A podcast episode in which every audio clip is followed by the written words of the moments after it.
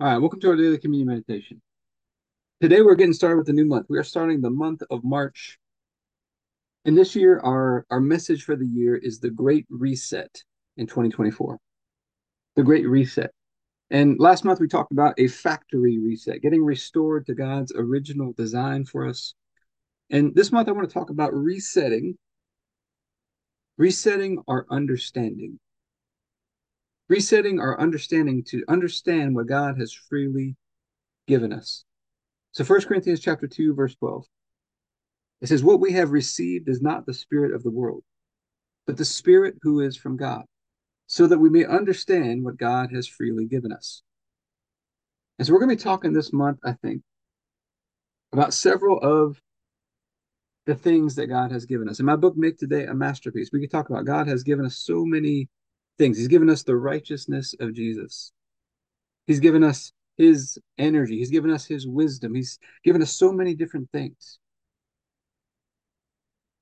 And I've really been thinking about this gift he's given us of the Holy Spirit. He's given us the Holy Spirit so that we can understand all those other things that he's given us in Christ.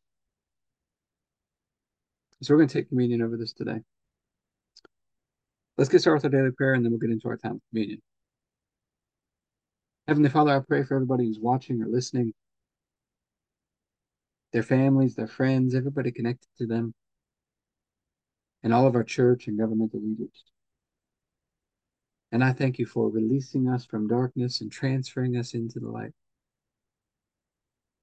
into the kingdom of Jesus.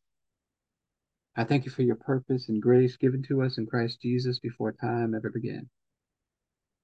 And that Jesus was struck down, he was smitten, bruised and pierced and crushed and destroyed.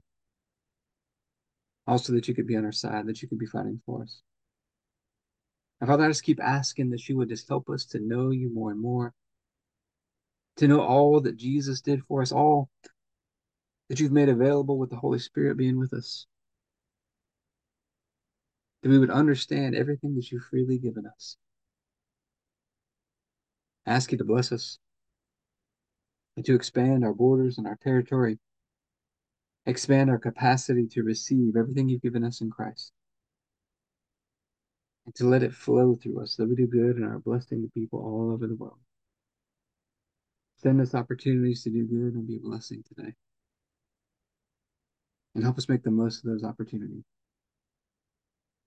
Keep your hand on us and help us do today what's right and best in your eyes and do it with peace and joy and confidence in you. And ask you to stretch out your hand to heal and do signs and wonders and keep us from evil and pain. Through the mighty name of Jesus. Amen. And Father, we're just asking for your help today, that you would help us to truly understand, number one, the gift that you've given us in the Holy Spirit. And Holy Spirit, we're asking for you to help us, teach us, and help us to understand all that God has freely given to us. All these amazing gifts. And we thank you the night Jesus was betrayed, he took the bread and he said, This is my body, broken for you. Do this in remembrance of me. I just thank you for this opportunity today to remember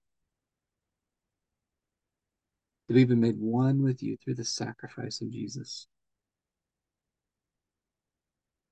And so I thank you for this bread and ask you to bless it in Jesus' name. Let's go and take our bread.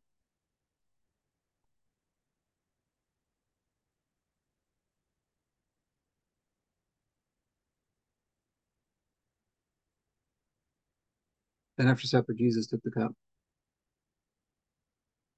He said, This is the cup of the new covenant in my blood, poured out for the forgiveness of sins for many. I just thank you that we get to have this covenant relationship with you. That his blood washes us and cleanses us, gives us this fresh start in life. A reset. We can reset our hearts and our minds to understand all that you've freely given us. And so I thank you for this cup and ask you to bless it in Jesus' name. Let's go and take our juice.